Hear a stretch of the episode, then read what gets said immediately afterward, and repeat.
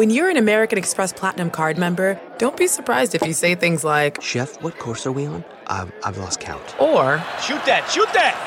and even, Checkout's not until 4, so. because the American Express Platinum Card offers access to exclusive reservations at renowned restaurants, elevated experiences at live events, and 4 p.m. late checkout at fine hotels and resorts booked through Amex Travel. That's the powerful backing of American Express. See how to elevate your experiences at americanexpress.com slash with Amex. Terms apply. The Angie's list you know and trust is now Angie, and we're so much more than just a list. We still connect you with top local pros and show you ratings and reviews, but now we also let you compare upfront prices on hundreds of projects and book a service instantly.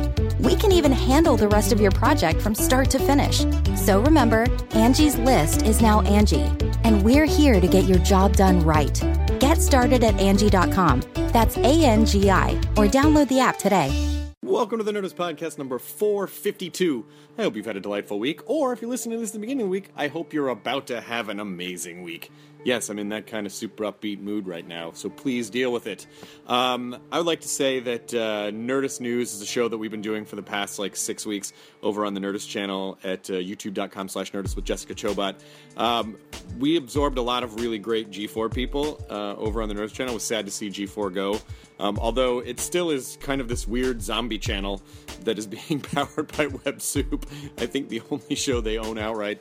Um, but uh, but Jessica Chobot is hosting a sort of a bite-sized news show for us at the YouTube channel, three days a week, Monday, Wednesdays, and Fridays. I'm hoping to expand it at some point to four or five days a week. Um, but she's doing a fantastic job. If people like Dan Casey drop by and they and she has guests, and it really is like I've been calling it G 4.1. So uh, go over and check out Nerdist News. Uh, follow them on Twitter at Nerdist News, and then uh, YouTube.com/slash Nerdist.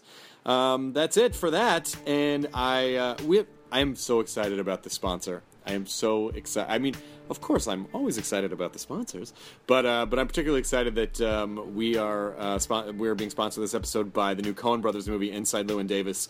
Um, the Coen Brothers sponsoring a podcast. When I was sitting and watching Raising Arizona 150 times in the 80s, um, if I ever thought that we would even have this much of a connection to the Coen Brothers, um, it's not like Joel and Ethan called me and said, "Hey, can we put this on the podcast?" I don't want to make it seem like that, but I'm just glad that we're uh, that I'm able to even say them in their name in any kind of official capacity. But Inside Llewyn Davis uh, takes place in Greenwich Village, uh, sort of the folk music scene in 1961. It's been nominated for three Golden Globe Awards, including Best Motion Picture, Comedy, or Musical, and of course, it was written and directed by Joel and Ethan Coen, starring Oscar Isaac, Carey Mulligan's in it, John Goodman, of course, Garrett Hedlund, uh, and then Justin Timberlake makes a little makes a little cameo in there as well. And I saw a clip from that, and, I, and it actually pretty cool. So Inside Llewyn Davis, um, check it out. is is now playing in select cities. And I'd like to thank.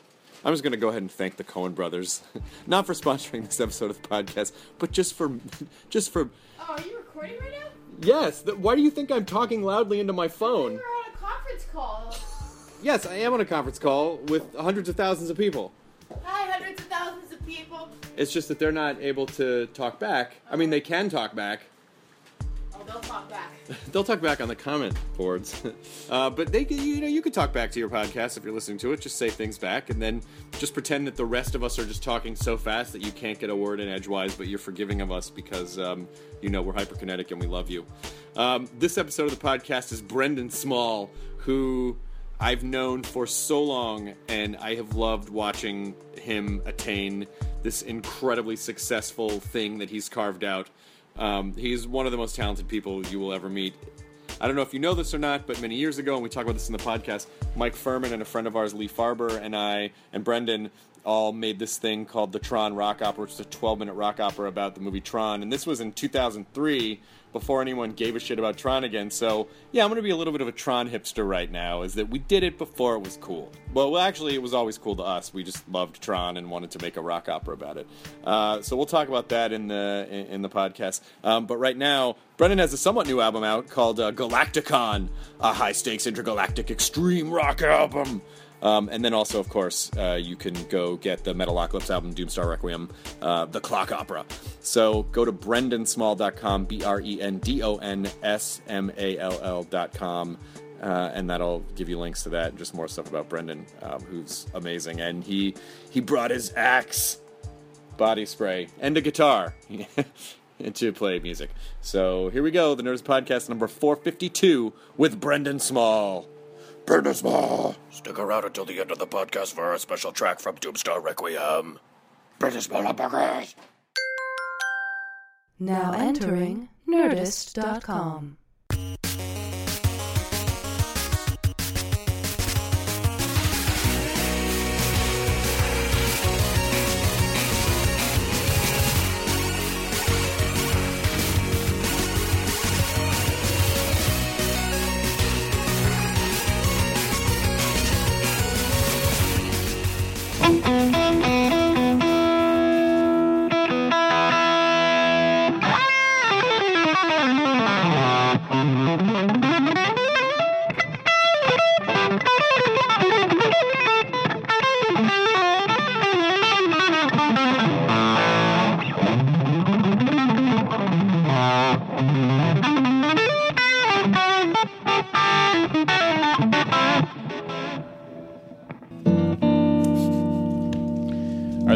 planning on making that left-handed, or are you just gonna? Because I mean, that's be easy to restring, but Yeah, all you have to do is restring Yeah, it. I mean, yeah. what else is there? that- I mean, I guess the, the knobs are up. the, this yeah, way. the pot switches and stuff. Because I have a Those get in the way, right? Yeah, I have a With your casino I've flipped to be like Paul McCartney. you and just switch your arms. It's harder than you think to do oh, that. Yeah, my thumbs would be on the wrong side. Now you're just making excuses. I guess you don't want it that bad. Yeah. You're right. You're right. Brendon Small. Hi, how's it going? Hey man. Thanks for How are joining you? us on Good, how are Guitar you? I'm Talk. good, thanks. I'm good. Um, what's what's what's going on?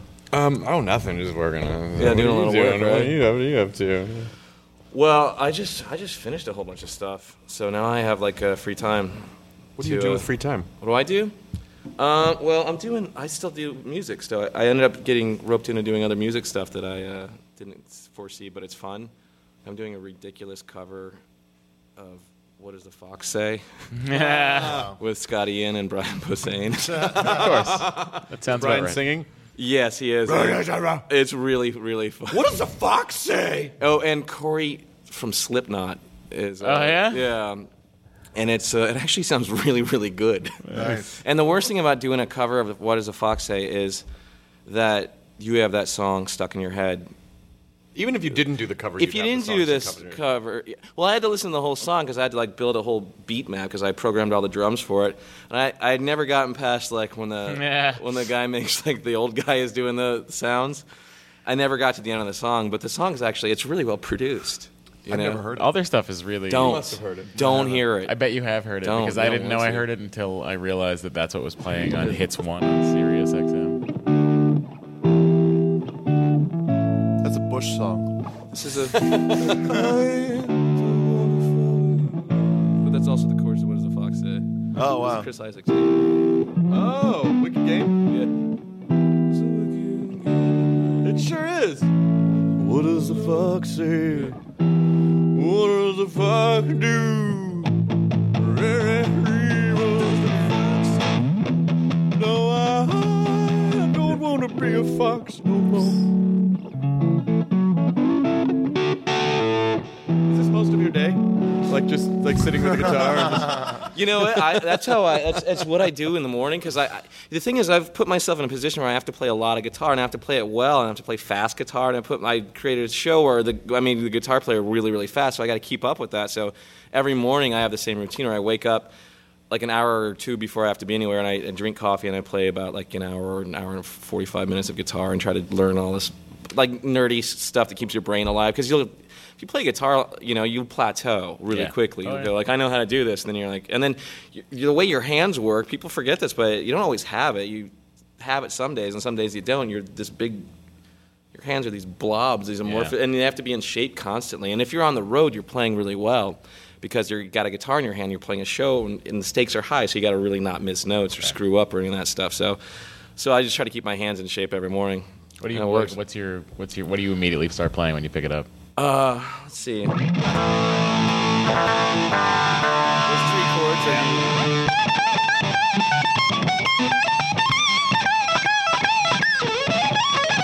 Like part of a eruption which I blow.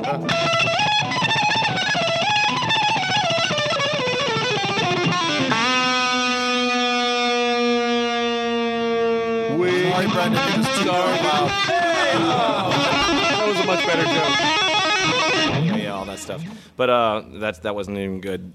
Eddie Van Halen Yeah, I would probably gonna sneer say at it that. wasn't very but the guy, guitar players listening, like, uh, know that I blew half of that. So, but it sounded like nobody knows, nobody can tell. That's the great thing about guitar. If it's distorted enough, no one can tell. Is it? Well, yeah, it's true. Yeah. Is it so fun when it's like a like a chore sort of, or it's like ah, I have to do this every day? You know what really sucks? I find is is recording rhythm guitars for metal songs. So that is, it's all about the right hand, about getting your right, and you have to just not only do you have to record it once, you have to record it twice because.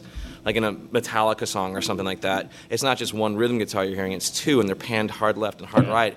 But James Hetfield is such a good rhythm guitar player that he, you know,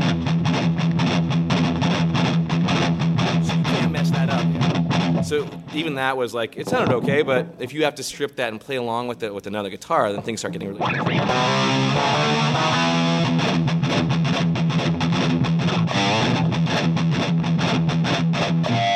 So Do you ever things like that. Do you get forearm cramps? I do. Um, you know, only when I play bar chords on an Yeah. acoustic is when my hand really starts cramping up. But I know when I'm playing the best guitar I'm playing, it's when my hand is usually pretty Yeah. warm and loose and I'm not pressing hard. You Yeah. know. Yeah. And uh, it's like you know if you're playing tennis or jogging, you want to flex every muscle when you're running. You want to keep it loose and be able to kind of be in control. So, yeah. Well, I remember. Let, let, let's go Let's back go a ways. Let's, let's go in the old time Let's machine. Go back in the old rip, rip. Oh, can I have a time rappity, machine rip, bro. chord or something? yeah, like, a, like just um, something time what's a machine. Good time machine. That's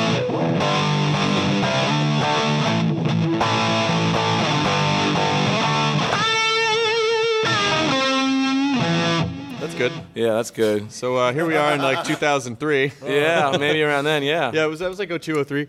Um, I, I first met you kind of just around the LA comedy scene, and- Sure, and, I yeah. did not know at that time that you were a guitar player. I knew that you had done home movies, Right. Yeah. and we had we were doing a lot of the same um, fun slash crappy shows around Los Angeles. Sure. I think I remember we would do the uh, the old uh, comedy Death Ray at the time. That was a fun show. That was a great show. It What's was, that? It was still was just the Tuesday night show at M Bar. Yeah, it was just the Tuesday, which is one of the best shows, and that venue is one of the best venues, and those guys packed it really well, and it Yeah. always had a there was always a cool drop in. And I remember then there's the other ones like the Brew. What's the uh, Bruco. Yeah, the Brewco. Do they still do those shows? no, Then? it just ra- it just ended really this year. It Yeah. just I never got on. They never drew my name.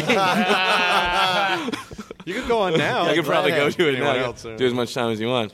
Those are great shows. I remember doing stand up. Somebody said, "Hey, you got to come and do my show." It was around that era, and it was at the comedy store in the upstairs room, Belly room. the belly room. And he said, "You got to come. It's a great show. Just be there at like 5.30. I was like, Ah, "5.30? That's early for comedy." And I went there, and um, and there were like 35 comics. And I maybe I was the last one there, or maybe they drew names and I was the last person.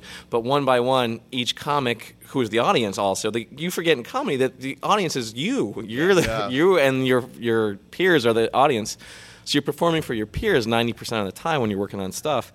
And and by the time each guy finished and they said good night, and then they left and they'd go straight to their car. And by the time it got to me, I was the last one there, except for the host who was sitting there with his arms crossed with a big smile on his face, Yeah. like, "Ladies and gentlemen, Brendon Small," and he like ran back down. Well, that was, And- always the, that was always the first big jump uh, when you when you went from open mic comic to like, oh, you're starting to get on booked shows, Right, yeah. And then some of the open mics would go, oh, you could drop in whenever you want. You go, oh, I've got a free Yeah. pass. Yeah, And must then be somebody. And then they would Yeah. put you on last and call you the headliner, and then you realize, no, I'm just the guy going last. I'm the guy going last, No but there's one's nobody still there. here. Yeah. I but I remember I was like, this is at some point. I don't know if this has happened to all you guys, but you just read you reach a level of mania and lunacy, where you're just like, what the what the hell is going on? What am I doing? what am I doing just in general with who am I? Yeah. Like all those questions start going, and you have a microphone in your hand. There's one guy with his arms folded in the back of the room. He doesn't want to be that close to you because No, it's too no, intimate. don't fuck yeah. And uh, but I just did my act. I probably had the most fun I've ever had in my life, which. Uh, I don't know if that's a good or bad thing, but that was the. We'll was check with that guy. But that he, was, he left. That was the worst part. did, you, did, you, did you come out of the Chicago? You came out of the Chicago comedy scene. No, I was in Boston. So The I went, Boston. So I went to music school at Berklee, Berklee, College of yeah. Music, and then right when I graduated, I got a job in retail and I started doing comedy. So I was Where in Boston were you? I was at the the Hong Kong. So Yeah. so Eugene Mirman and I became friends during my last year uh, of music school, and he said, uh, "Do you need a do you do you do you want we need a roommate? Do you want to be our my roommate?" Him and his buddy Matt. And I said sure, and he was. Uh, I had already seen him because I'd been in a sketch troupe and Yeah. stuff. So, so we ended up doing a Friday night show together. He, myself, and Patrick Borelli, and who is now on uh, Fallon and stuff. So the three of us had a show, and we would just do these absurd characters and stand up and sketches and music things and all kinds of stuff like that. So it was all Boston. Then when did where did uh, when did you pitch? How did you get home movies on? Well, I was on a show. Um, it was at that same club. It's called the Hong Kong. If you're in Boston ever, it's a really, really great room. It's always got the best Still energy there. in the world. Yeah. Yeah. And uh, Rick Jenkins, it was and, and still is the guy. So every time I'm in town, I I go and just I want to go see a show or something, and he drags me on stage, and I'm doing something. But um, but uh, I was on a show and Ron Lynch, who I'd seen come through town a few times, was on the show too. And I had this idea for this this character that I wanted to do, and I roped Ron Lynch into doing something with me.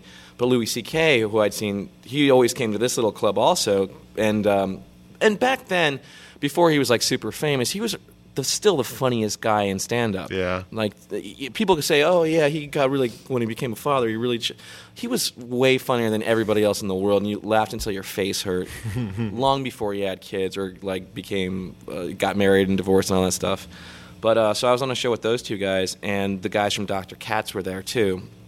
And I kind of knew which table they were at, so I was doing this ridiculous character kind of to that table because I was like, I think those guys are the guys. Because me and Eugene and were like, I know Dr. Katz is done around here, and we love the show, and I know they book comics on that, so we've been doing it for about eight months. Why Oh, not wow. us? You know, and uh, and so I got a call from the now creator of uh, Bob's Burgers, Loren Bouchard, and he was like in his 20s still back then, and uh, and then we just like met up and and just started putting the show together and improvising. So uh, they would just put me in front of a microphone, and they say, "You're, you know, be a character or something," and that was how the show developed. It's just recording and recording and improvising and And then sort of backing the music into it. And then, I, well, yeah, I, I just uh, I had my guitar one day, and I just I just thought we should mess around with some stuff. There was like the second episode of the show, and I started doing like I think I just started playing like.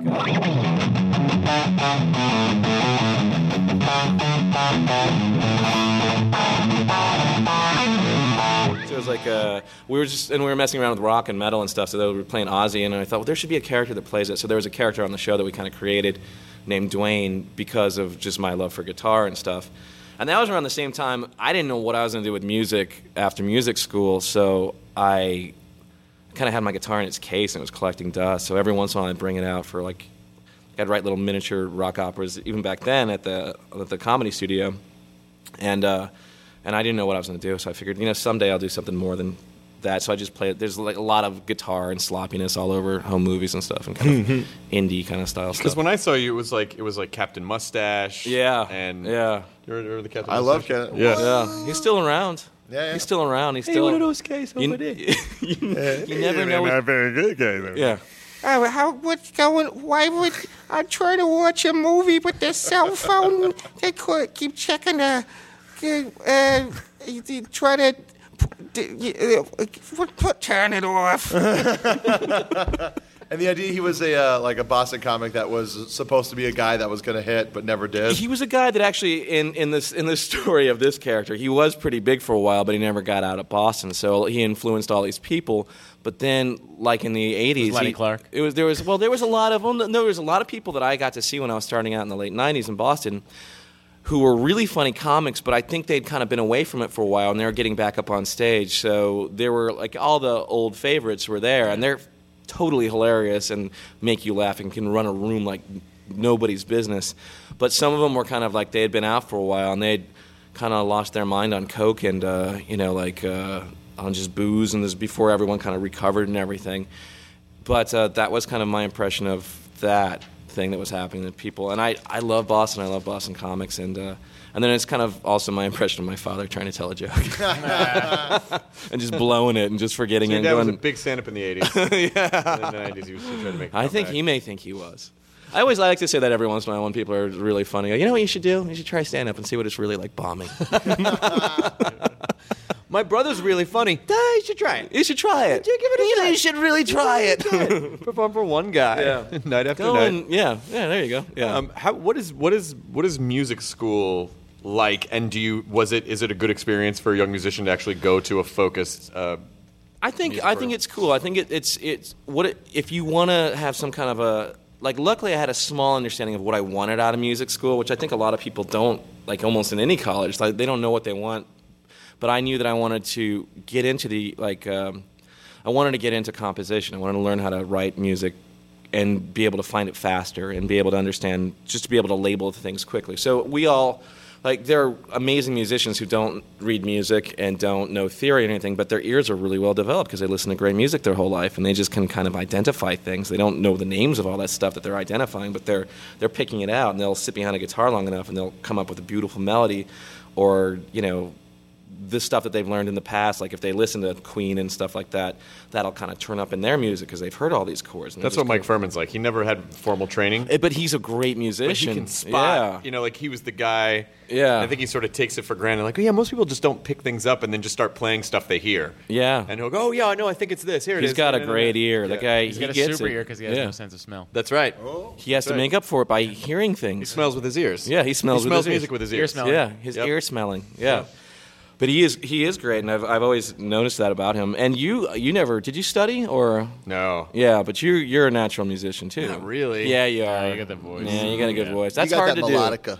do. You got the melodica. the melodica. But you have, I mean, but some people, it's then you're lucky because if you're not trying that, but, but everyone, even like really great people, have to try really hard and still make it good. But um, but when I was in music school, I, I realized that um, the, all the composition classes and arranging classes I took would end up paying off at some point, and you end up kind of just having a favorite group of things that you like, you know. Like if I have an old Queen song that I like, I try to figure out, oh, why do those chords sound like that? What are they mm-hmm. doing? So I'll go and try to analyze that, and then through music school anal- analysis, you kind of understand what they're doing, you know. That's right. I remember you and I went to a Halloween party one year in like, I don't know, it might have been like 02 maybe or 03, but it, we went to Paget Brewster's house. Oh yeah. And we were in the car, and uh, and we were, and you had um, you had Night at the Opera, Which is yeah. and uh, and I had Night at the Opera, but I hadn't listened to it in a long time. And you're like, Yeah. oh, and you're, and you're like, you just, we got to listen to this. Like, we parked the car, and then we just listened to Prophet Song. Yeah. And I and I hadn't is really, really listened to it, which is now, since then, has become, has become one of my all-time favorite songs. And you and the whole time you're explaining, like he just locked himself in the studio and then just like added all these. And I'd never, I just never had really paid attention to it Yeah. before. But it's a That's one of the ultimate fucking songs. shocking piece of music. It really is one of the best. People ask me, like, uh, even in the world of metal, because a lot of metal people, sometimes they don't listen outside of metal, but the guys that do, like, listen, like, even Metallica, they have this Ennio Morricone kind of background and all these different things, like film score and this grandiosity about them and this epicness about them. But, uh, um, Brian May, like, those guys were studied musicians who studied classical music and all that stuff. And then, oh, he was also, what, astrophysicist or whatever, uh, you, you know, all this stuff. He, but he, he completely understood. That song is one of the most epic, big songs. It's about the end of the world, too, which is always a good topic. And he, he was, uh, I think there was, um, he talks about it in one of those, uh, um, you know, those, uh, when they, they take the record and they Do they, the doc on the record. Yeah, do like, the documentary. Netflix usually. Like, well, they're, classic they're album Netflix series. now, That's what yeah. it is. yeah. So they have Just like the Steely. Dan, and they have like all the nerdy, and then they have the Queen one. So I bought that one, and, and Brian May talks about the Prophet song, and he said I wanted to write a song for like 15 year old boys to like, because it's about basically Dungeons and Dragons and the end of the world, and then cool guitars and this big crazy etude that happens in the middle with Freddie Mercury's vocal. It's fucking nuts, Yeah. especially when you think about how people rec- had to record music. That way, it was archaic. They had to like they had tape, and that was it. And if, and they had to bounce like eight guitars onto one thing, and if you screw that up, you have to start, Start over. over. again. You know, and they would have to run the tape around the room because they were, and then put a flange on. I know they put like headphones in a coffee can to get that old timey sound on like Good Company. That song with uh, you know. Anyway, they did so much cool stuff. Uh, Roy Thomas Baker, that's the producer just a lunatic madman who just made that album work. That thing holds up like crazy. And yet, so we listened to that song, and then Yeah. and then I was just, ad- and then I was addicted to that song. Yeah. for months. Yeah, it's a great one. A lot of people don't know about that because everyone knows Bohemian Rhapsody off of uh, off Night at the Night at the Opera and like You're My Best Friend and stuff like that. But not everyone knows about um, the Prophet song. I did. I covered that song with uh, the School of Rock kids one time. Oh shit! And so I had like three guitarists, and we learned all those, all the the whole thing. And they had like six vocalists, and then we did rounds. So. Oh, wow. um, the earth will shake, the earth will shake, the earth yeah. Death all around, around, around, around, around, around, around. So we had that all the way, and it was pretty crazy, but it, it ended up working. It was really cool. That's really cool. Sometimes that's all you want to do is just start a cover band and play your favorite songs that never existed. Oh yeah, I, Every day. I, Yeah. I, I, there's so many songs. Yeah. I'm like, oh, I just want to cover that in a weird. I just want to cover that weird. You have covered crazy songs. We have covered way. crazy songs. Yeah. So when when when you and I first started talking, it was, uh, I remember it was at El Cid, and Phirman and I were, we were doing Hard 'n Phirm stuff, and then Right. and we did a you know we did whatever it was that we were doing at the time, and then you came up afterwards, and you were like, hey, I don't know if you, I knew you was a comic, I didn't know Right, you was yeah. a musician, and you're Right. like. Look, I, I, you know, I'm a guitar player, Yeah. and you know, I have a little home studio thing, and Yeah. you know, if you guys ever want to Right. come do something, it'd Right. be really fun. Yeah, yeah, yeah. And uh, it was so long ago that I remember I brought like a 12 pack of beer to your house. That's how long ago it was. um, and I probably drank all of it. But um, I don't remember that part, but I do. I do remember you guys showing up. He yeah. drank it really fast. yeah, you were you, Yeah. were you were living in Silver Lake. I was living so- in Los Feliz. I remember. Yeah. Oh, on Rodney, right? Yeah. Yeah. It was yeah on Rodney. right yeah. up the street from Wacko. Right up the street from Wacko. Yeah. And uh, and so you said you said the magic words to us, which was always wanted to do a rock opera about Tron. Yeah. Now, my yeah. Yes. my history with that movie, uh, like we instantly bonded. You mean Yeah, the yeah. magic words to Yeah. close a vagina? yes. yes. Go on. No, no, no, no, no. You have to get your information disk and then break the wall down so that you can bury the information disk right at the case if you want to get into the uh, master control Dental pussy. disc. Oh, nice. So, um, the because Mike and I were huge fans of Tron, and I'd Yeah. always been a huge fan of Tron, and at that time, no one else was really a huge fan of Tron. Like it hadn't It was resurged. pre. It was pre. Yeah. The, Yeah, like we're ahead of. T- we were it- ahead of the time. It was so because Disney had considered that movie a complete failure, and even on the Right. DVD of Tron, they get stuff about the movie wrong. Like they say, "Oh, and you know Flynn's quest to take down the master control panel." Oh, it was not right. the master, it was the master control program. Anyway, you should know that if you're fucking putting out the The tra- well, they had the old trailers. I remember. I think the first time I saw, and I, I go and check this out. I, maybe someone else can call in. I know this is not a live, but at some point after this is aired, Just call Chris. But I think I saw a trailer, and the voiceover said, "In a world." swear to God. I swear to God. In a world. Computers. it was like this old vaudevillian. you want to get sucked in? Yeah. They got blue. So- they got Yeah. red. Yeah, they got every color. ultimately, ultimately, what we all did was to write a 12 minute rock opera about Tron, Yeah. and uh, which we never recorded. Yeah. Oh, we started.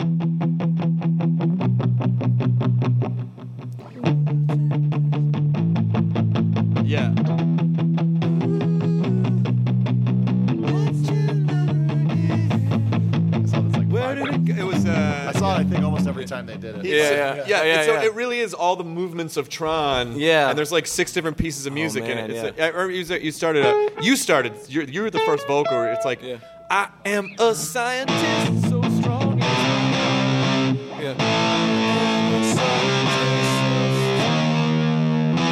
So, so yeah. And it's all about breaking down the orange in the Yeah. thing.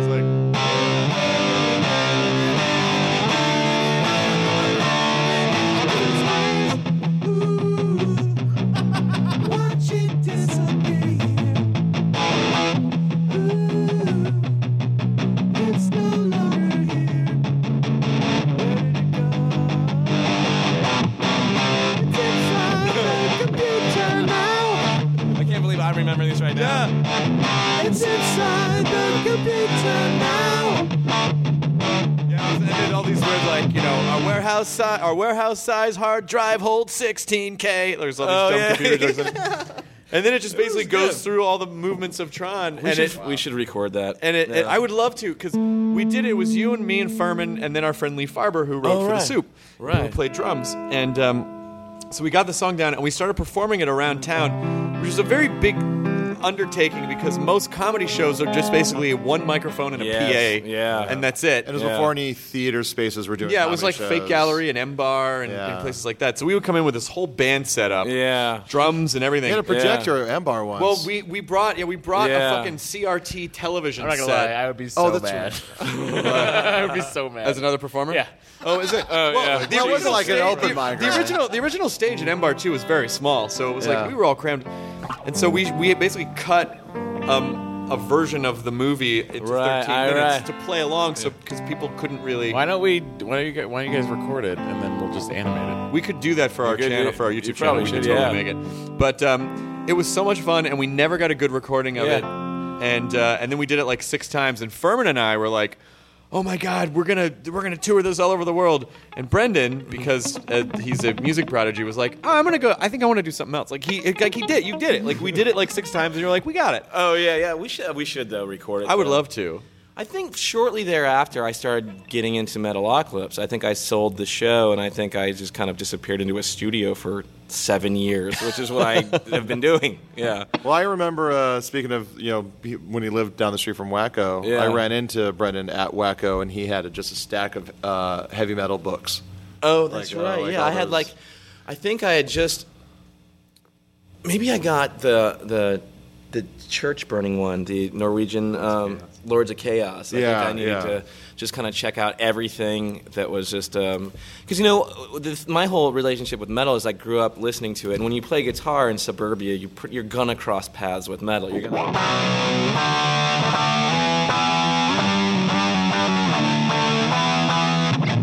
That was like the first thing I ever learned. I I hadn't even bet heard so many song. kids today think that that m- song is made for Iron Man, the movie. yeah, they think it's yeah. But um, was but of the I, that was the first on thing I learned was just that power chord shape.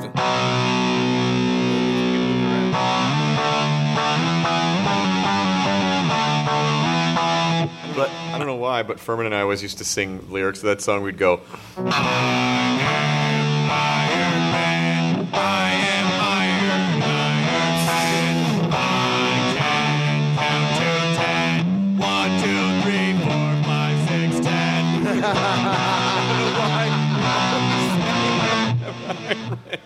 Nobody likes me.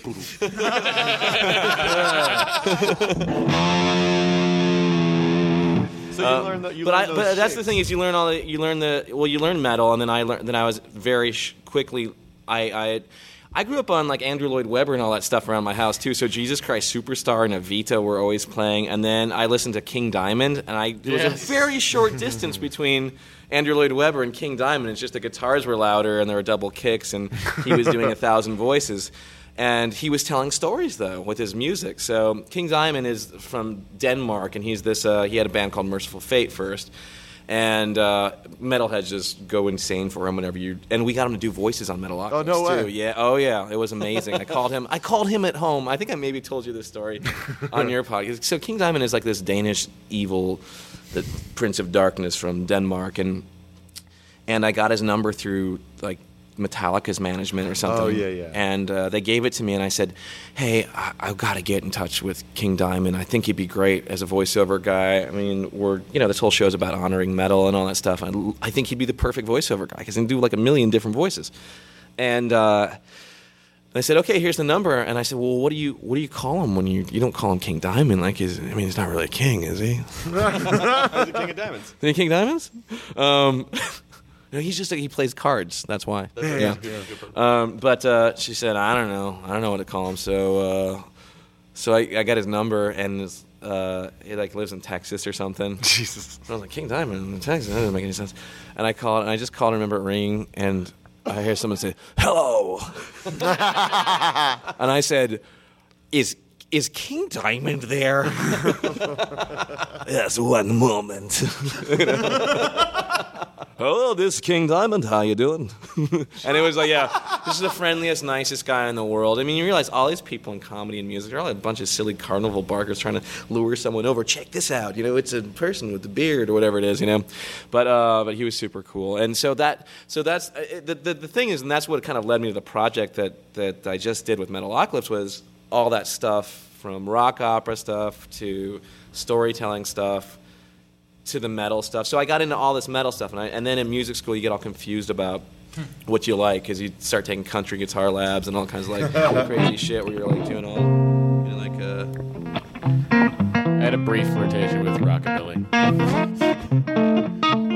you like the Chet Atkins style. Yeah. So you take all these different kind of labs and you're trying to figure out.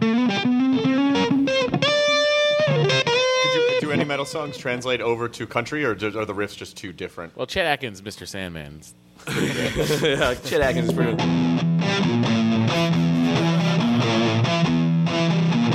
But um, yeah, you know what? They're flat picking stuff. They're like super like crazy. Have, they have really amazing flat pickers back in the old like. Uh, Was the when you were going to Berklee? Was the was that Daddy's Junky Music? Yeah, there's there a, on Mass Ave. There's an old yeah. There's a, a place kind of like the Guitar Center before Guitar Center owned everything. There was a place called Daddy Daddy's Junky Music right Well, across. Guitar from- Center took it over. Uh, Yeah. and uh, I love still when I go to Boston. Like I'll be there this weekend. I will go into that store and just listen to the kids coming in. Like Oh, yeah. yeah, and like because they'll always be like they'll always be looking for whatever guitar is of the style they're trying to like. They're like, oh, we're doing flat picking, and I need a I need a Telecaster. Like it's right, always yeah. And you'll, I really you'll hear the enjoy it. same. Sh- the thing is, like time, time is frozen inside of that place. It's Mhm. still where every single guitar riff kind of goes to live. Like You'll hear that still on any given week. Drop line two, drop line two.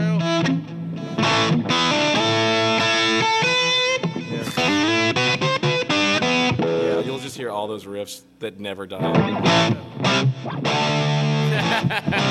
yeah, all that Were you a Jerry Reed fan at all? Uh, uh, you know, I, I knew his guitar playing. and He was a great guitar player, but uh, I didn't go deep into his world. But he's awesome. It's pretty. And Yeah. then um, Lindsey Buckingham is a guy that I. I've He's always- great, and Lindsey Buckingham is. I play like him because I know he's a pick. He plays. I mean, he, he never plays with a pick. You know, it's pretty amazing. Jeff Beck's the same way. Jeff Beck's.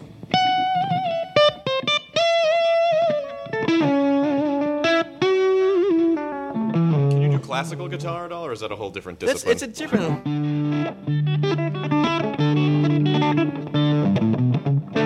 Doesn't sound that great on this.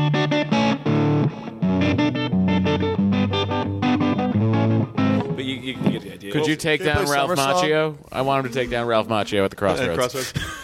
Oh, that one. Oh, I don't think I could do that right now. I think it's embarrassing. Satriani. I was Yeah, into Satriani. That Summer Song, one of my favorite songs of all time. But that's something about Metalocalypse too. Is I got in touch with all my guitar heroes.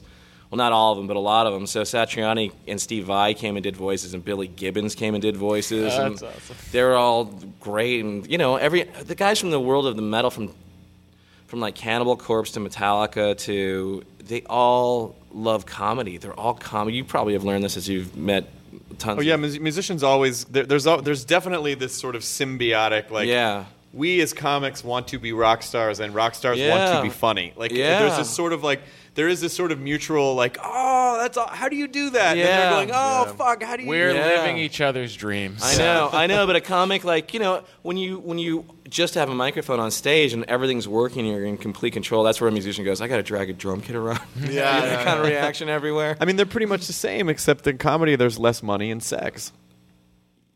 Yeah, I don't know. Music's taking a big nosedive, guys. Or the There's sex, still not sex. the money. Yeah, no, you'll get you can you can you you realize there's a, someone with low enough self esteem to have sex with you out there. Everyone, every venue. Yeah. Aim Yeah. low, America. Yeah. If you want even less self-esteem, they'll fuck a comedian. Yeah. There's that. Um, there's that. Uh, the, when, on when the Fleetwood Mac when Fleetwood Mac did the reunion in '97 and they did the, Yeah. dan- the dance and Lindsey Buckingham comes out and plays Big Love by himself Right. and he's fucking. It's like the ti like there's three bottom fingers are picking, but then with his thumb he's playing Yeah, the I can't bass at the same that. time. Where Yeah. it's almost like classical rock thing at the same time. Dun, dun, dun, dun, dun, dun, dun, dun, dun, dun, dun, dun, dun. That's the thing about guitars. You know, everyone's eh, pretty much everyone at this table has a guitar somewhere. Mm-hmm. Yeah. But to sound like to play like four or five notes and to know who the guitarist is, Yeah, is how does amazing. it- like how- Lindsey Buckingham has his own voice on the instrument. Plus, he's a great songwriter. He has a great singing voice and all that stuff. And Fleetwood Mac's amazing, and it wouldn't be the same without him. But yeah, how, how does a person develop a style? On, How do you on- develop your? Because I, I was, you know, with a comedy voice at least, like, oh, you use your words, but with a with a guitar, you know, I guess. Yeah, when you're a com- comedian, there's like no one in competition. When, you know, there's no one really in competition with what you're doing when you're doing a personal story on stage. No one did that, just you. So no one can be on guitar. Everyone can, everyone can grab. But I notice it's with vibrato. So.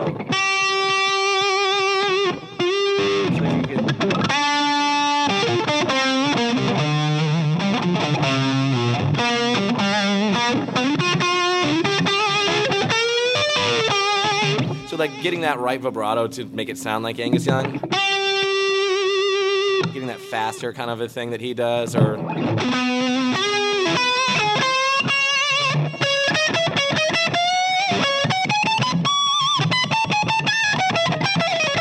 you know that's that doesn't sound like Brian May really because he he actually.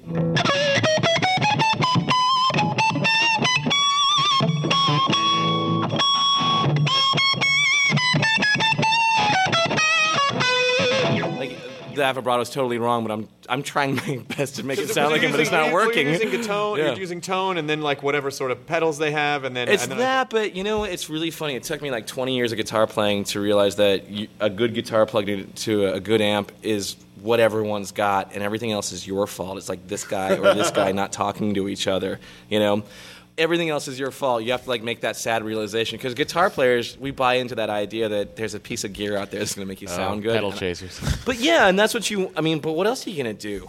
Yeah, you know, you want to. Oh, Like, you're you wanna- talking to the right What am I gonna just like? Who doesn't go on eBay and fantasize about stupid crap they want to like? My girlfriend's looking at shoes while I'm looking at like pedals and boutique nerdy amps, or like, That's- oh, it's my speaker cone. No, it's this. But Jeff Beck plays out of a little tiny like tweed amp for you know eight thousand people Yeah. and just makes the thing sing. And he doesn't even have a pick or anything. He's got a guitar cable. That's his only extra thing. I remember when you were developing. It was right around the same time you probably ran into Jonah at the at Wacko with all Right. the books. But you know, at, at that time you would also go, uh, "Oh, you you'd say like, have you ever heard Cannibal Corpse? Like, I, I want to do something like that, Yeah. but it's like, but you can't understand any of the words. Yeah, yeah. and and and then you went and fucking Metalocalypse, Yeah. Which is it mind bendy at all that you know that uh, in that genre of music which you were essentially paying homage to and, Yeah. and in some sense satirizing it's like Sure. now you're the like your album that uh, you have the most successful selling Oh yeah, the, it was like the highest charting. I think was the thing is we ch- we charted higher than any other metal or extreme metal, death metal. I think in that ge- in that specific genre, we're the number one death metal cartoon band of all time. No one can take that away. Not one other death metal cartoon? No, there's not one other one. Well, there's one, but they sold like one less record than us. It's the Chipmunks. the if you, Bear I realized, yeah, if you if you um, if you uh, make your category so specific, no one can ever compete with that either. well that's Yeah. true but but people do but you do But people do like no for some reason. Well, here's the thing: is you know we were messing around with music, and I was kind of getting back into the idea of being a guitar player, kind of for in addition to being a comedy writer and a showrunner and all that stuff. But I wanted to. Um, when I had an opportunity to put the first record out, I thought, how many opportunities am I going to get? This should sound good. The music should be something you actually, in addition to the, this silly world that we've created, it should be something that you'd want to actually hear. You know, you want to get to the end. How many songs have you listened to? You're like, I don't need to hear that, where that goes. I don't need to hear that. I get the idea. It's music. The guy's playing drums and you're singing some crappy melody, it, and who cares about any of that stuff? So the idea is, how do you make it? How do you want to? How do you put something in your CD player that you, you don't want to take out? Like, what is that? You know, what, and how do you get to that that to writing music that makes you want to leave a CD in your CD player? well especially with comedy and it's know? sort of the um, and that's that's ancient talk CD player, by the way. but it, but but the idea Your of- flash drive, yeah. the idea of finding the thing that ultimately that you do like the thing that sort of puts your stamp on the world is you know kind of asking yourself like what are what are all the things that I like to do and, I and know, yeah. you know and and taking other disciplines and mashing them together to create something that no one's really seen Yeah. before I mean like you know one of the big things like when Tenacious D first came around was comedy comedy bands up to that point were you know um, there's a bathroom on the right you know it was Yeah, just like yeah, that yeah, and there wasn't really Yeah. it wasn't music that like you said that you'd want to listen to but Right. then oh my god, they can fucking he can sing. He can sing and they like sound crazy, yeah. amazing. and their their music is their music writing is outstanding. There's really strong. And those it guys also are great musicians, Like, and then it's funny on top of yeah. that. But they're also these guys that have the power of like a thousand people that are plugged in with these two acoustic guitars. It's just amazing. They're just they have so much. Jack Black's voice is great. Yeah. Yeah, but um, but yeah, I think I was. That's what I was wondering because you know you do see guys with acoustic guitars doing parody stuff on stage every once in a while. Or at least I saw that when I was starting out, and I thought this is really making me laugh, and it's actually really funny. But I don't want to do that. I want to do something else, and it's going to be. I think it's going to involve me plugging this thing in, and that's going to be part of the difference. So that's where Metalocalypse also came from. Plus, the other thing you were saying is finding something that you like and you're and you're kind of interested in it's really stupid because I was just talking about Cannibal Corpse and talking about metal and like all these Norwegian and all these uh, black metal bands and stuff.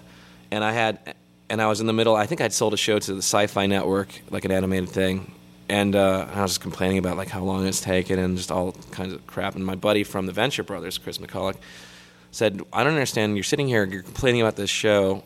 That sounds like it's funny and it's probably going to work, but." But all you you realize I don't know if you realize this, but all you're saying all you're talking about is Cannibal Corpse.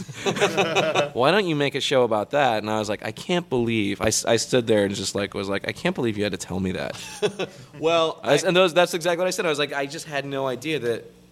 But that's the that that's what I've been talking about the whole time. That's the thing is that um, sometimes you don't have the right perspective on stuff, and I when know. you when you think about work, I think it's a function of the generation that we grew up in, where our parents our parents' generation was sort of like.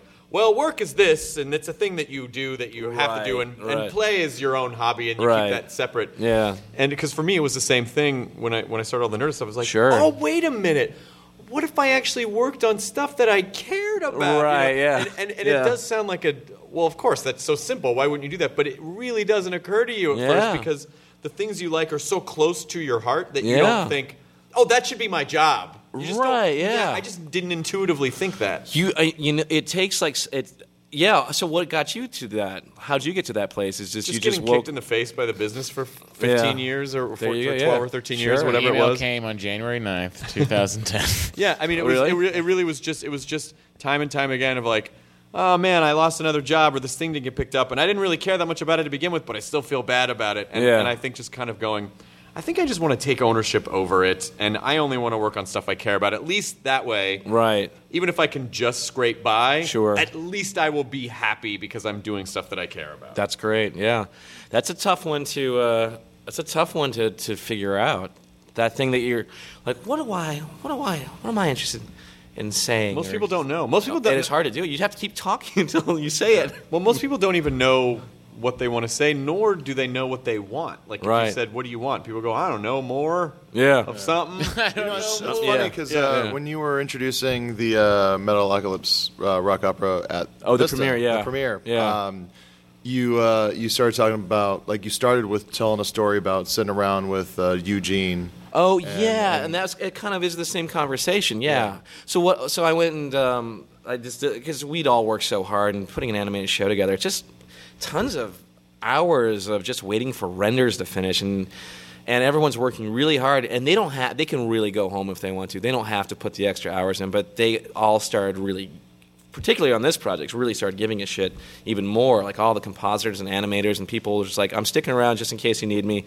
I'm gonna be eating pizza in the back, but if something fucks up, you come and get me. And you're like, you are allowed to go home. You're not getting paid for this. we ran out of money a long time ago. And um, but they all really cared, and it was really nice too. And then they all just like they were all so good. The team had gelled so well. This this for this particular project that I wanted to say something nice to him up, up top, and I I think. Um, we're also the, the, doing a one-hour rock opera animated special was something I hadn't seen before, and it reminded me of back when I had started out, just started getting on on stage with Eugene and doing a comedy night with him, and I remember us walking to or from the venue to our house that we lived in, and we just saw all these comics, and we just thought you, we- we're lucky enough to get stage time, kind of whenever we want it. And the question for us is, what are we doing? What are we doing now that we have the microphone in our face? What are we saying? And I see so many people where I can guess the punchline of the joke before it happens, or it's a thing, or it's another thing, but it may not be for me. I was like, I don't know if it's going to be stand up or it's going to be it's going to be something creative. And this is like pre home movies, but I thought, is and we just kind of made this pact that as long as we do something, we should make sure it's not something else. So it should be the thing. Doing like, what are you going to do when you get there? Do something different. Right. Doesn't matter what it is. Just do something different. Right. And you may end up starting a business that no one else can start because you're the only you out there. You know. So then you know, then I said, hey, tonight we're going to do something I hadn't seen before, which is a one-hour rock opera with the 50-piece orchestra and uh, the lead singer from Cannibal Corpse singing with me, and then Malcolm McDowell and Mark Hamill singing also, and Jack Black singing, and uh, great vocalists and musicians all around, and, and just putting this thing into a big crazy thing that, that actually went back to everything that I'd grown up on, from Tommy to uh, Jesus Christ Superstar to uh, the metal stuff to King Diamond to all that stuff, all kind of wrapped into one little thing. So Yeah, it was great. Does it ever It's, freak you uh, out at all? doing all that stuff. Well, just freak you out in the sense of like, I got to do everything I wanted to do. yeah, Yeah, you know what? Um, it's it's funny because I think I created a job for myself that's kind of the ultimate job for me. But there's don't don't worry, you'll always be dissatisfied and want something else. I knew it. yeah, don't worry. That's always there, guys. what am I going to do if I fulfill all my dreams and then I, I should I should ostensibly be happy? Yeah, what are you gonna do, right? But don't worry, that doesn't happen. Oh, good. It's not just a I'll hole; it's an endless creative. pit. Yeah. Well, it's funny because I, I, I was doing tons of comedy when I started out. I was still doing the Tomorrow Show with Ron Lynch and Craig Anton every weekend, and um, and I was uh, I was doing tons and tons of stand up. Then I then I started doing the the records and the touring. So I just all my time went away. But now, like over the last year, I've been going out and doing stand up again, and uh, it's really funny how slack those muscles can get if you're not if you're not up on stage every night. I bombed like so hard. I went and did a show in Brooklyn, and it was just so uncomfortable and long, and I was and uh and uh. It was it was amazing. It was such a long trip home back from that thing, and I was like, right, right. And then I was like, well, that's not why I didn't. I think at the last big comedy show I'd done before, it was like a 40 minute set where I'd improvised half of it and was like, oh, here I am. I can do whatever I want. And, but then, like, all, then later on, I went back and I just sucked terribly. Well, you know what happens is that when you, it, it's you know, as a comic, one of the greatest things that can happen is that people come see you on purpose, and, then, and then all of a sudden you're performing for your tribe, right. which is great. right. But what happens is Yeah. you get a little spoiled. So then when you go guest on someone else's show, Sure. where people didn't come to see you, Right. that's where. It's like, oh right, I have to be a comic. I can't just be me, and Right. people aren't just going to accept Yeah. that because they don't know and they don't give a shit. That's you have to like show up. You have to be confident and have material But ready it's to good to go. have and- those experiences But that to was no. It remember. was so good. It was. It was. Uh, I, and I remembered every single thing I had ever done in my life has always been uh, prefixed with a major failure and an embarrassment at the top. Like my first real guitar playing in front of people, I I was 15 years old and I I was in a guitar competition that my my stupid friend talked me into because I think he talked me into it because I was just a little bit worse than him, so there's no way he could come in last place. But I sucked so horribly that night. It was like a three to five minute piece, and my I was so nervous. My hands didn't work, and then it it was just terrible. I was just I remember my sister was in the audience, and with her cheerleader friends, and I was sitting there just really like Not for the in front of first- the cheerleaders. And So in it was- of you. It was like when Marty McFly's hands started disappearing. It was, it was like that, but my hands were there, so I didn't have an excuse. if I were Marty McFly, I can't play guitar, and my hands are disappearing. You didn't have the excuse like the space time continuum because Yeah. his father's going to meet the wrong woman. Exactly. I didn't have that excuse going for me.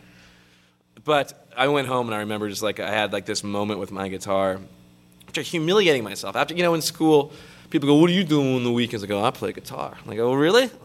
Yeah, and I would play for you right now, but there's no guitar. so you're gonna have to take my word for it. Then everyone finally came and saw me play guitar, and I was the worst guitarist in the world. So what do you do on the weekend? Yeah, mm, nice guitar playing. It was terrible. Like from anybody's point of view, it was like that is some bad guitar playing.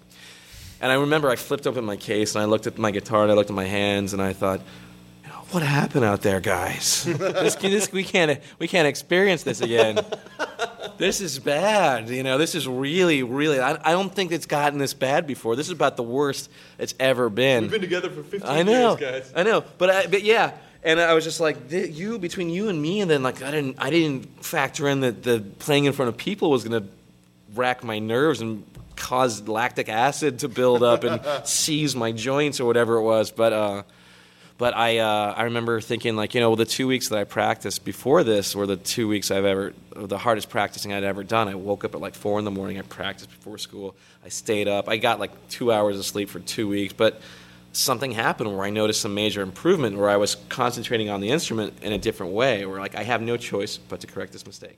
I have no choice. But the nerves got me. So I could have probably played in my bedroom with nobody watching a lot better, but in front of those people I sucked.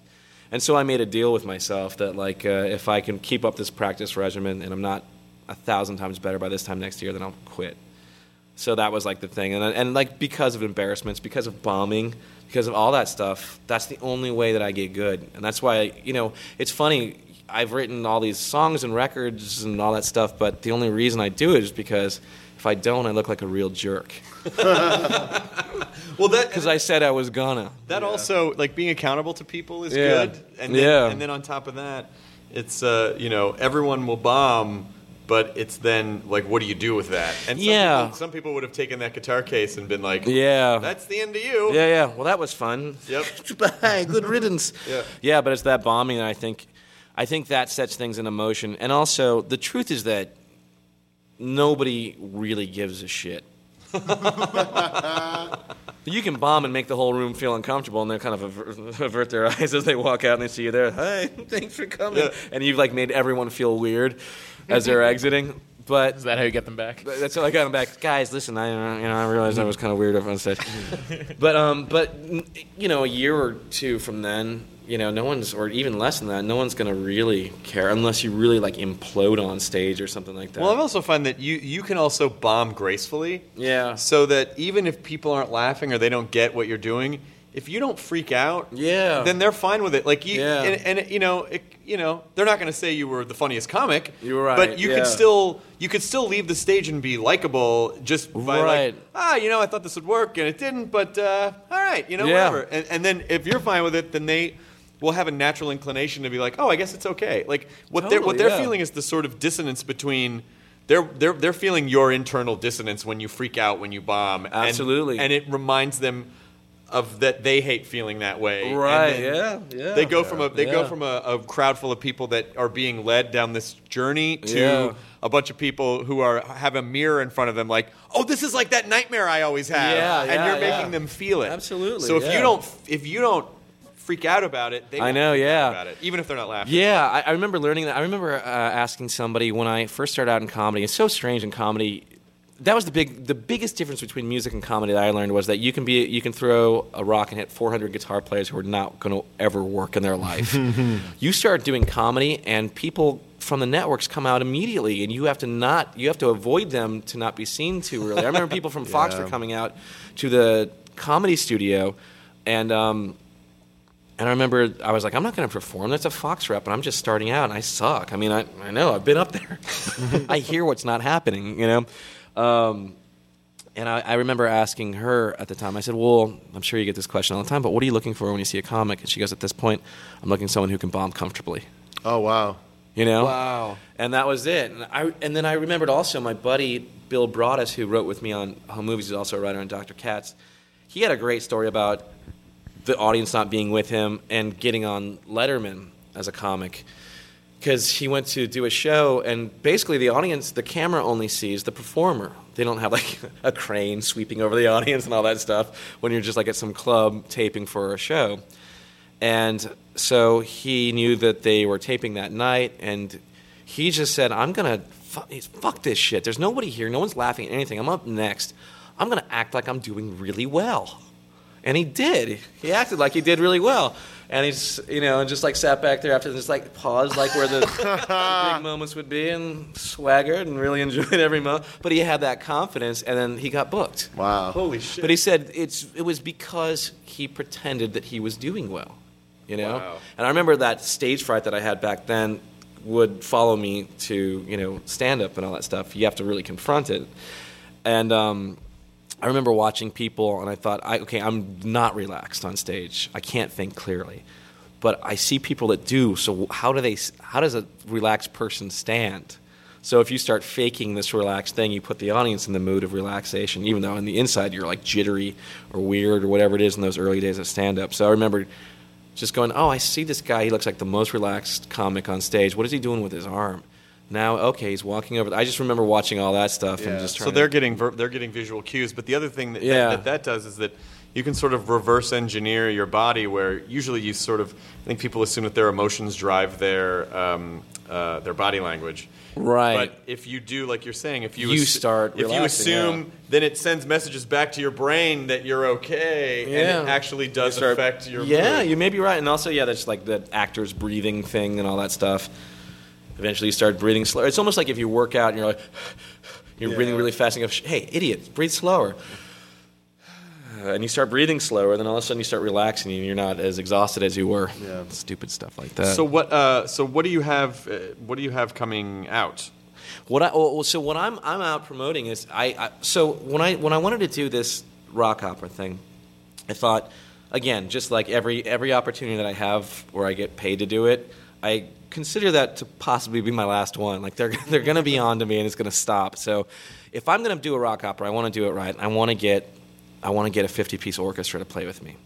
So I talked to Bear McCreary, who does the music. He He just won an- for Walking Dead. Walking Dead, Yeah. yes, and he just won an Emmy for Da Vinci's Demons, I think, and he did Battlestar Galactica, and he also does Agents of Shield. So he's a super talented guy, and he and I met, and he was a fan of the music of Dethklok uh, on the show, and so he was asking me like how I arrange guitars and all kinds of stuff like that, and I'd listen to his stuff. So we were we and we ended up doing a benefit concert for like an AIDS benefit on Freddie Mercury's the anniversary of his death, like two years ago, at the Roxy, and we had three guitarists and eleven vocalists, oh, and we did all of our favorite songs. And we, I had the best seat in the house because I had two great guitar players with me on either side, and we were doing these three-part harmonies that you hear from like Flash Gordon to everything that you've ever want to do. Um, good old-fashioned Lover boys, just amazing solos and all that stuff. And I'm sitting in between these two loud amps, going, "This is what it must have." Brian May never got to do this because he was only one guitarist live, so we wanted it to sound like the record, and that was our whole thing. And it sounded so great. And we don't get to do it that often because everyone does everything for free if it's a benefit, but if it's not a benefit, no one can afford that many musicians on stage. So, um, so I said, hey, listen, I, uh, I want to find out how much this costs. I wanted to, do you have like a budget breakdown? And Bear McCreary has like a whole team of people. And he goes, well, if you want X amount, it's going to cost this much. If you want this, it's going to cost that much. And he gave me these different demarcation points of, and I finally said, okay, I think if I'm going to do this, I'm going to put out a record. And I think the network's kind of like finances would only cover a small amount. So I think I'm going to pay for a lot of this stuff myself because I want the experience. Even if it goes tits up, I'll learn something, and it's and it's going to sound really good. And if I ever want to get into film scoring or anything, I'll have this whole reel of stuff.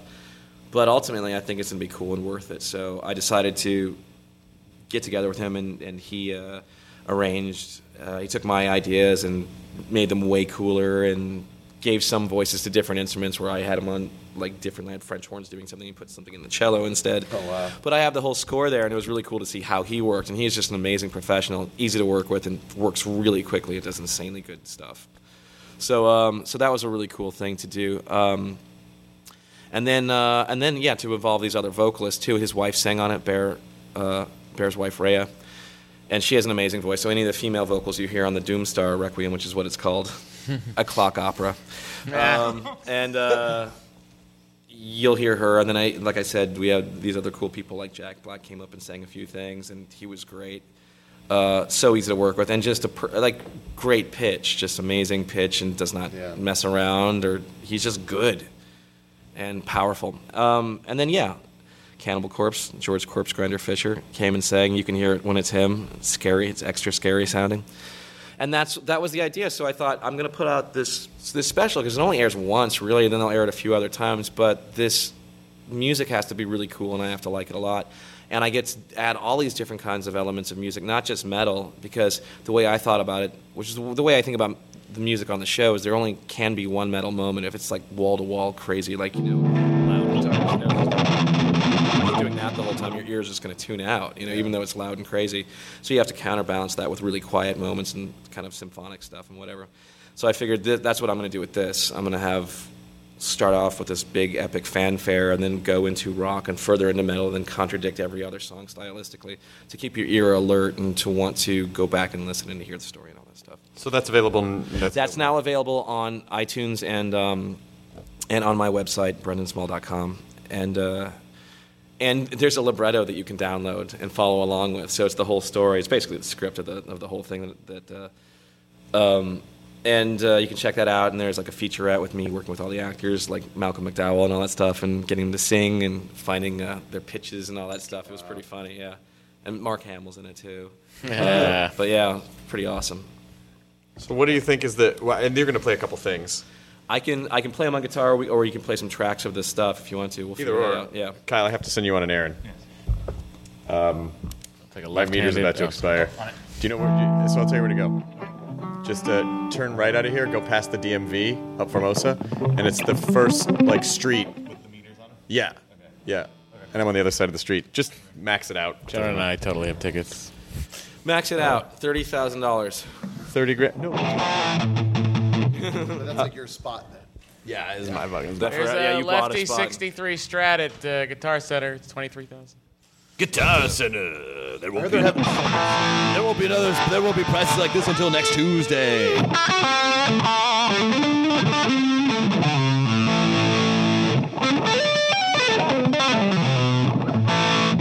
Um, yeah, you know what? Do you do you have a way to play tracks on the show? We can drop them in after. Yeah, that's what I figured. Maybe I'll set up a couple things for Sure. you to check out. That'd be great. And uh, I can play you like a riff of one of the songs. Uh, but it was it was a fun process because I had the idea for this this thing, and it is a story. You have to go story first. You know, you can't just start writing the music. You have to like have the story mapped out. So I got together with um, two other writers, Janine Ditullio, who used to write on uh, on uh, Conan back in the day, and then she was on home movies as a voice actor. And she's just a really great writer, just a great structure person and stuff. And then Mark Brooks, who's been a writer and director on the show f- for a long time. And we sat in um, we sat in a room, just the three of us, and uh, I just kind of pitched this whole thing, you know, and I knew what the top of it was, I knew what this big section was, with the uh, this. There's a big flashback in the, in the thing, and I'll, and I'll probably set that up. Um, actually, I am setting it up. Are you guys still recording and all that stuff? Yeah. You still recording? Yeah. So the whole thing started with this idea that this story is, is a rescue story. That's the whole thing. It's this big kind of like I wanted to take. Uh, we we left the last season with the abduction of a guitarist and a love interest of the lead singer, and um, what I wanted to do is have a, a kind of an action like a, it's a hero's journey very much. Like every single thing is completely based off of the uh, Joseph Campbell stuff. Like his outline, it's a three act thing, and. Um, and uh, you know it's about it's, it's basically in the in the hero's journey. The hero gets the call and then you know you get you set up status quo and you get the call which is, means like the in, invitation into the adventure. And then the hero has to negate that and say no i'm not i'm not ready. My life is fine. And then he has to go to a point of no return where he has it's like in star wars. Luke wants to be a hang out in dagobah then he goes home and he sees his family's been burned and so he has no choice but to follow him. So we have that all that stuff. But um, what I wanted to do was add this other part where we went to a flashback of how the abducted guitarist actually got into the band in the first place, and that's where I decided, wouldn't it be cool if I had like a two minute long guitar solo somewhere in the middle of a TV special? I haven't seen that before. but it has to be cool, and the stakes have to keep raising every kind of moment of of this uh, of this duel. And what happens is the lead guitarist makes a deal with the band because their ex guitarist just quit. Back, and this isn't a flashback. Their ex guitarist just quit, and uh, and they need the band's like, well, we got to replace him so we can make our first record. And uh, he says, I'll make you a deal. If if see all these like 300, 2,000 whatever auditioners out here, if I can beat them all, then I'm to be oh, let's be a one guitar band like Deep Purple or something like that. I don't want to. I don't need a second guitar. I don't need that to compete with somebody else's ego. Let's make this a one guitar band. And they say fine, so they make a deal, and there's a song where he just beats all these guitarists. And finally, the young guitar player shows up late and sings a song about being from Norway, and and he got lost along the way, and he has like a little fanny pack and a guitar, like that, like he must have sewn himself a guitar gig bag, you know, that has like Norwegian kind of like decoration on it and stuff. and his guitar is covered in duct tape, and it's been dropped like a thousand times. He's been living on the streets.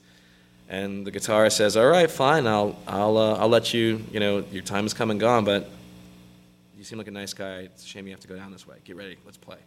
And we have this big kind of tete-a-tete between guitars, and uh, that's a song called "The Duel." So if you want to cue that up.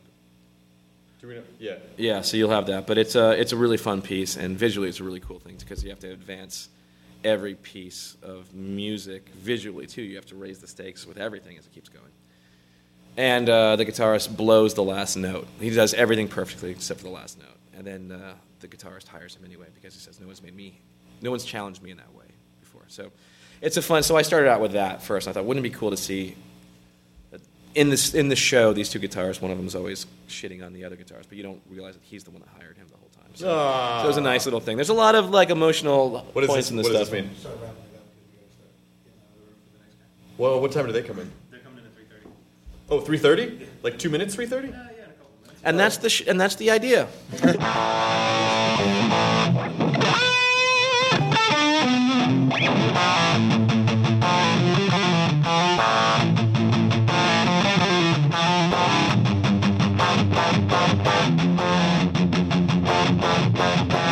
That's that's a riff from uh, from uh, the beginning of the flashback. So you'll hear that. There's a lot of Metallica, old Metallica in it, and that's the kind of of the idea is to go a little bit old school with that stuff. Well, now that we uh, now that we realize there's someone else coming into the rehearsal space at Yes. Swinghouse, I'll tell you what.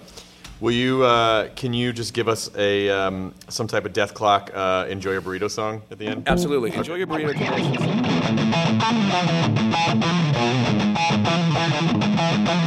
Enjoy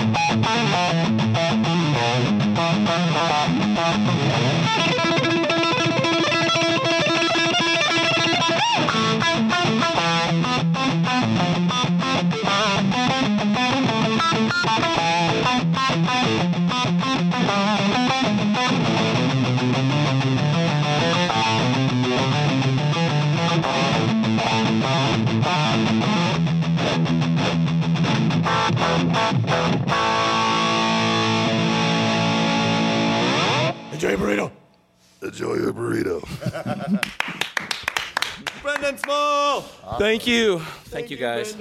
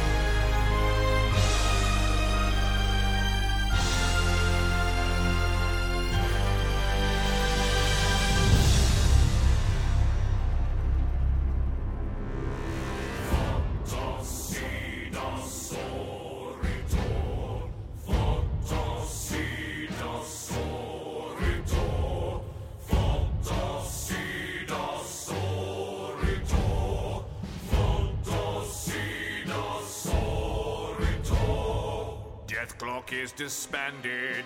One of them was taken. We look to the skies to watch a new star awaken. Oh, the doom star is born. Oh, the deathly light. And the star will turn to blood on this prophet's night.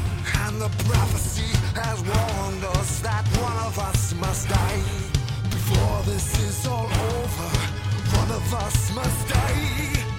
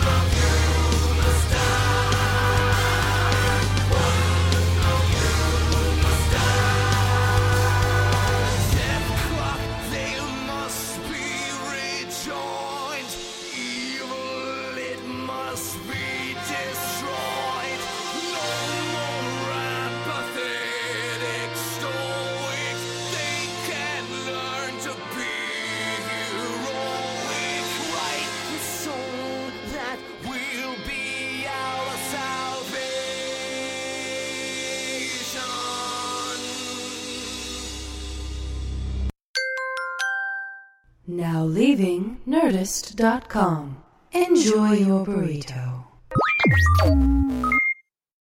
One, two, three, four. Those are numbers. But you already knew that. If you want to know what number you're going to pay each month for your car, use Kelley Blue Book My Wallet on Auto Trader. They're really good at numbers. Auto Trader.